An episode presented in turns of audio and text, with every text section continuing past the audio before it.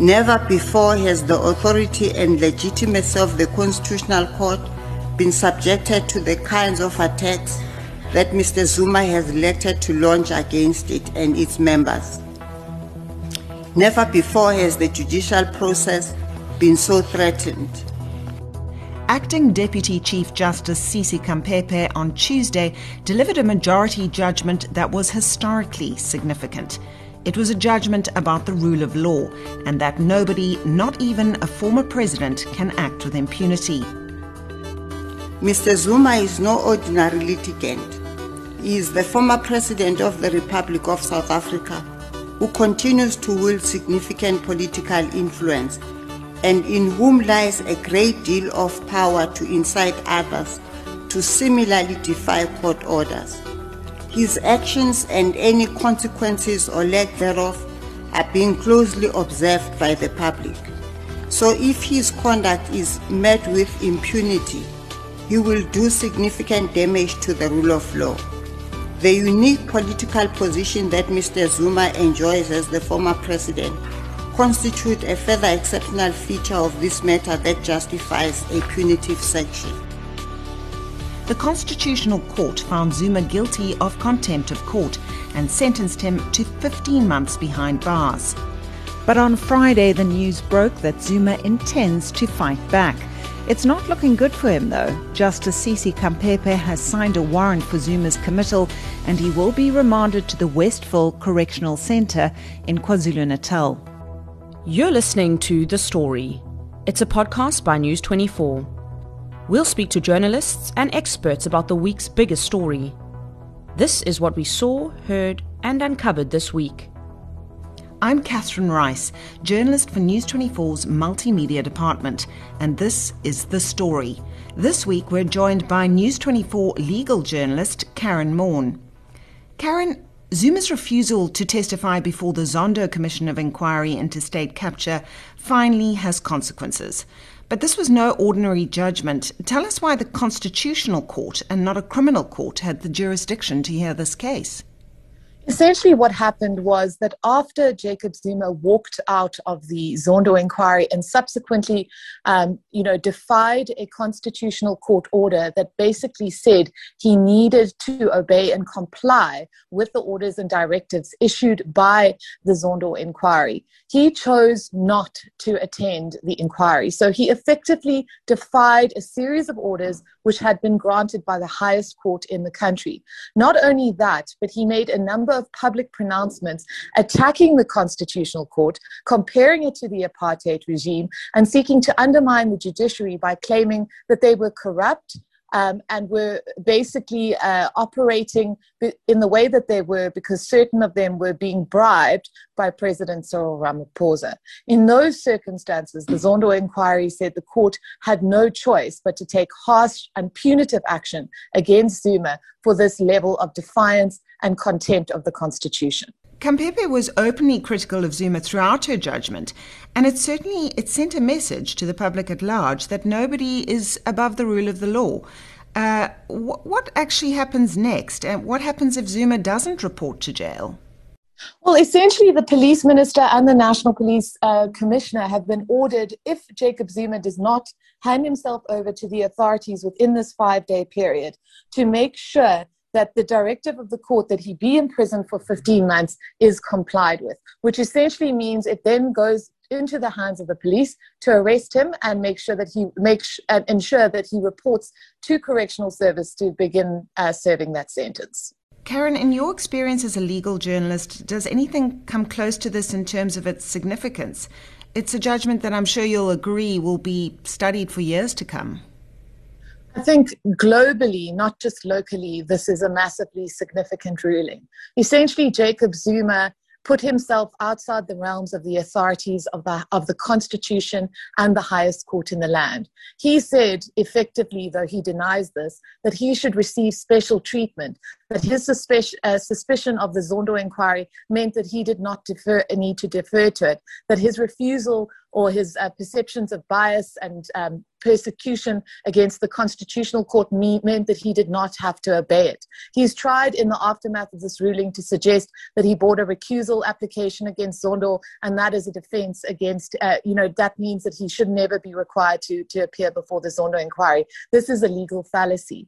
But essentially, what the court did was it turned around and said, everyone is equal before the law. No one exists outside the ambit of the Constitution. And that is a former head of state who twice swore allegiance to that Constitution. Jacob Zuma is no different. In fact, the onus to defer to the Constitution is almost higher on him than it is on anyone else. This is a massively significant ruling, and it sends a message that people who attack the courts with impunity, without substantiation, with making malevolent and unfounded allegations against them will suffer consequences. On Friday, the story took on a new twist with the news that Zuma doesn't intend taking this ruling lying down. What is Zuma's legal team planning, Karyn?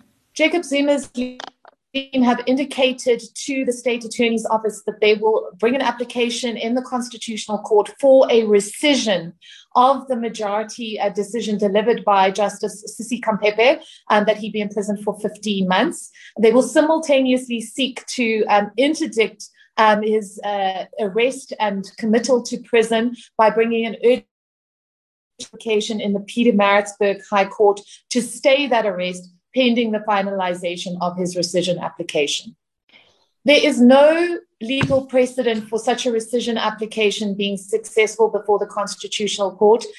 The only you know, similar case involving the Hlophe matter and Justices Bess Nkabinde and Chris Jafta, who sought to bring a rescission of a constitutional court uh, judgment involving them um, and their concerns about the uh, tribunal process employed in the in the Hlophe inquiry was unsuccessful. So certainly highly unlikely um, that that J- Jacob Zuma will succeed in this, particularly given that he was given every opportunity to participate um, in the inquiry's case to compel him to testify and in the subsequent contempt case against him.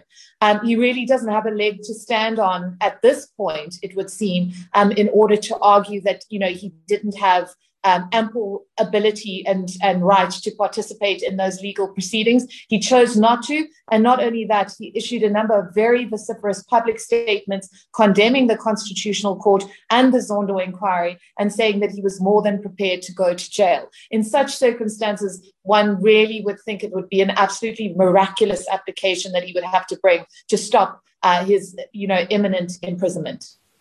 That was Karyn Maughan, News 24 legal journalist, who will continue to keep us informed of this developing story.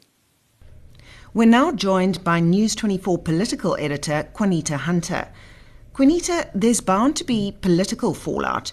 What have the reactions been so far, and, and how could this affect support for the ANC? Predictably, there has been a triumphant response from the opposition, who for many years have been trying to hold Jacob Zuma accountable.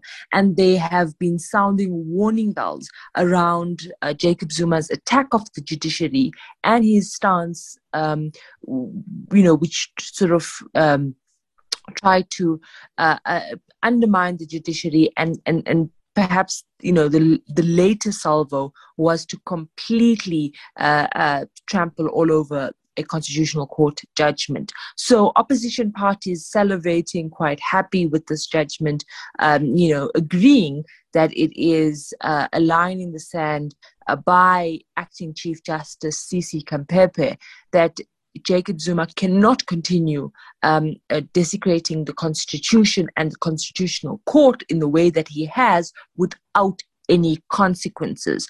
However, a handful of his allies, uh, predictably those who uh, fall under the radical economic transformation grouping of the ANC, have come out to criticize the judgment. Jacob Zuma's supporters are relying on a minority court judgment by Justice Theron and Justice Jafta, uh, who disagreed with the majority judgment of the Constitutional Court penned by Sisi Khampepe. And in their judgment, they said that yes, he is guilty of contempt of court, but they disagreed with the sentence because they said that, um, you know, he should have gotten a coercive sen- uh, uh, uh sentence in that, you know, the court should have just forced him to go and appear before uh, the State Capture Commission of Inquiry led by Deputy Chief Justice Raymond Zondo. But Sisi Khampepe said in her judgment that there would be no use to this because Jacob Zuma has proven over and over again that he would not comply with the Constitutional Court judgment that forces him to go to the State Capture Commission. And so now what they're doing is they're trying to sort of um, paint uh, Sisi Khampepe as this person who was vindictive against Jacob Zuma. They're trying to create a narrative that she's loyal to President Cyril Ramaphosa, for example. Um, and there's really been a continuation in the undermining of uh, the justices of the highest court of our land. And you saw on Wednesday evening, late on Wednesday evening, the Jacob Zuma Foundation uh, issuing a statement saying they completely disagree with the with the judgment and calling Justice Khampepe an emotional person. And it's you know it's smacked of misogyny. They're now trying to mobilize people to protest um, uh, against the, the, the the judgment. They've said that you know they, they're looking at legal revenues uh, or legal avenues. But the problem is that it's a constitutional court judgment. There is no appeal to it. Jacob Zuma needs to go to jail for 15 months, and he has until Monday to hand himself over to either the Nkandla police station or the Johannesburg Central Police Station. There's not much you can do besides continuing uh, undermining the constitutional court um, and effectively becoming a fugitive. Qaanitah, do you think that Zuma is going to try and predictably continue his victimhood narrative in a in a bid to garner support. Hundred percent. There are all signs there that uh, Jacob Zuma is going to continue this narrative that he is this grand victim of the scheme by the judiciary. They're saying that it's a judicial dictatorship. They're saying that um, the judiciary has completely taken over uh, the South African state. There's all sorts of ludicrous statements against the judiciary, making the judiciary a pariah. Um, and and Jacob Zuma, this innocent victim of it all. And I think that it's completely dangerous, as indicated in the judgment of Sisi Khampepe, where she says that it's it's it's not just um, an ordinary person trying to undermine the constitution. This is someone who was president by virtue of that constitution, who not once, twice swore um, to not only uphold but to protect the constitution when he became president of the republic, and now to completely desecrate the constitution in this way um, is completely unprecedented. And I think that the fight back by Jacob Zuma and his supporters is indicative of how um, much they disregard the constitution and how the constitution is just a simple um, thorn in their way that they can trample all over um, and not care about the consequences. Qaanitah, it, it doesn't really bode well for when Zuma hands himself over. What are your predictions about that? Could we see potentially violent protests when he uh, submits to jail his jail time? I think that there is definitely an effort by his supporters to mobilize people in an effort to create a warning to say, look how much of support Jacob Zuma has, and also to hold the, the, the, the Constitutional Court at ransom to say the country is going to descend into chaos because of this judgment. But this, this that's not how it works in a constitutional um, uh, democracy.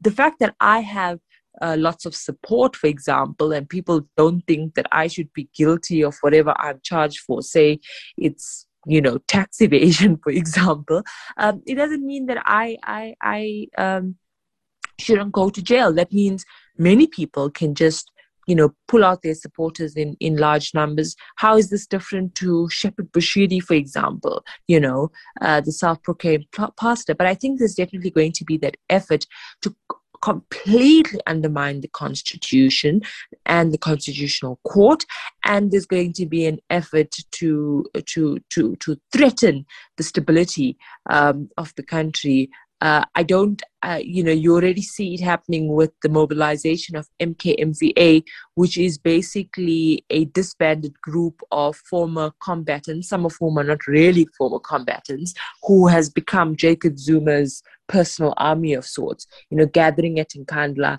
uh, threatening that they would, put, you know, they would stop you know physically stop uh, uh, Zuma from going to jail, um, and and and I mean you're going to see a lot more of the, uh, of that rhetoric in the days to come. I think it's going to be an important moment for the ANC to provide clarity on where it stands on the matter, given the fact that the constitutional democracy that we see it in motion today is something that the ANC fought for, and it is uh, a product of uh, its liberation movement. As Justice Khampepe said, that this constitution and this constitutional democracy is a product for what many people lost their lives for.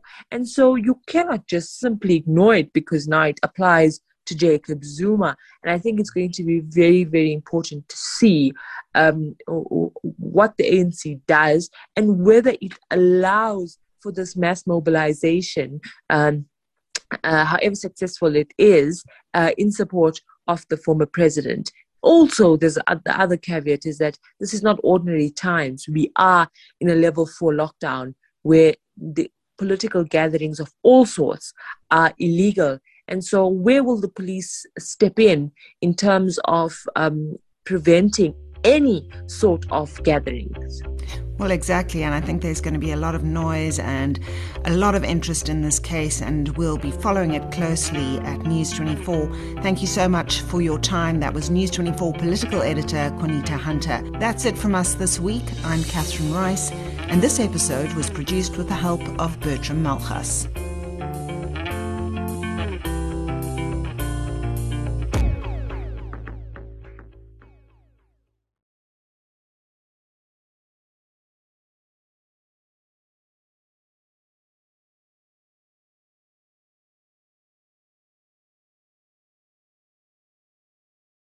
Of this developing story.